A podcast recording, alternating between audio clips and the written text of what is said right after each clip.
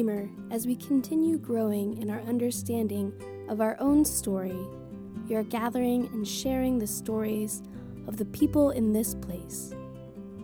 With our new podcast, Interrupting Grace Living into the Way of Love, we will share these stories the stories of grace in action, the stories of love in the world, the stories of living the way of love. How are you, the interrupting grace?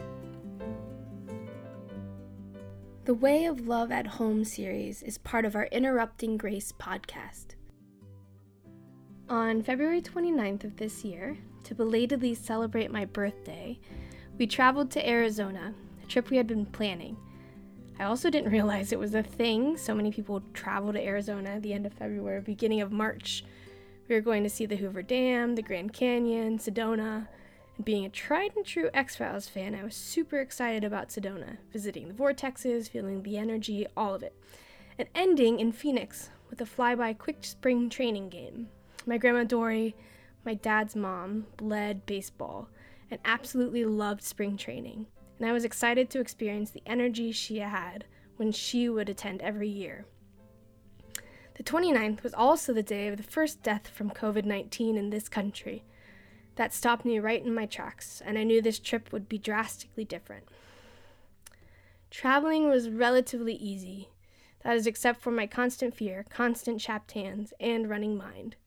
The trip was absolutely wonderful, seeing sights I had never seen before the sunrise at the Grand Canyon, the enormity of the Hoover Dam, then wondering its destruction on our native siblings and its relation to Frozen 2, uh, being blanketed by the evening sky in Sedona, surrounded by the beautiful reds and oranges of the mesas and canyons. Toward the end of our stay in Sedona, we went on a hike. We were going to experience one of the vortexes and could hike a mesa, Emily said this was going to be a quick hike, about a mile and a quarter. We reached the mesa, hiked to the top, and could see for miles. When we descended, I suggested we retrace our steps. Emily wanted to take an alternate trail back, under the assumption that it was the same trail. Since it was in the sun the whole way, I questioned it. But I thought, why not? Four and a half miles later, we hiked around the entirety of the airport. There were, of course, moans and groans of where are we? How long will this be? We truly had no idea, not the best trail markers. We were, as I typically say, temporarily misplaced. Continuing to follow the trail and taking steps and cutbacks and turns, we did an about face, ending essentially where we originally began. But we did hike. It was a welcome distraction from my constant worry about the virus.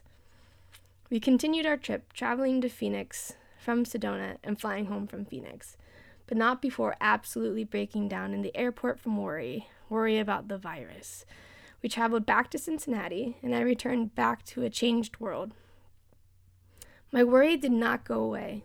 It was a little better being home in the familiar, but with each day it heightened, making it hard to work and participate in society.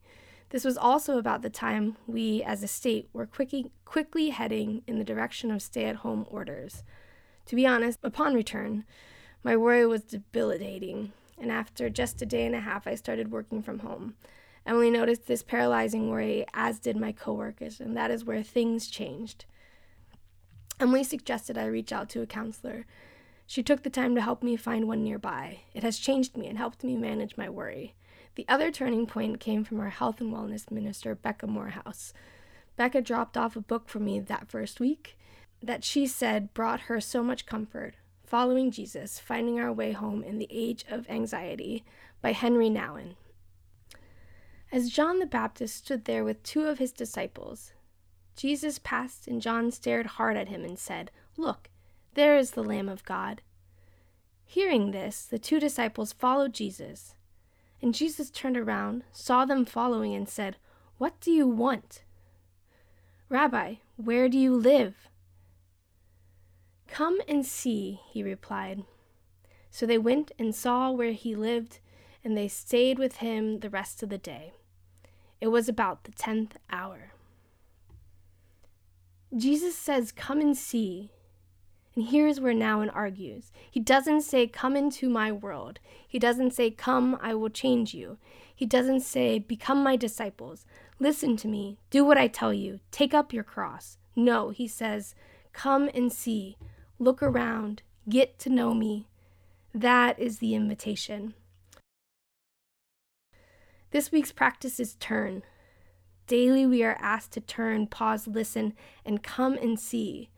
Whenever we stray, there is that small voice saying, Come and see, making us turn, tiptoe back, peek around the corner, and find ourselves back at Jesus. So, here are some questions for you. What is a time you got physically lost? How did you find your way again? Is there a story about a time you realized you were spiritually lost and had to find your way back to God? What made you turn back toward God? And when everything goes wrong, what practices help you turn again and again to Jesus Christ and the way of love? Let us know. We would love to hear your response to these questions and share them here on this podcast.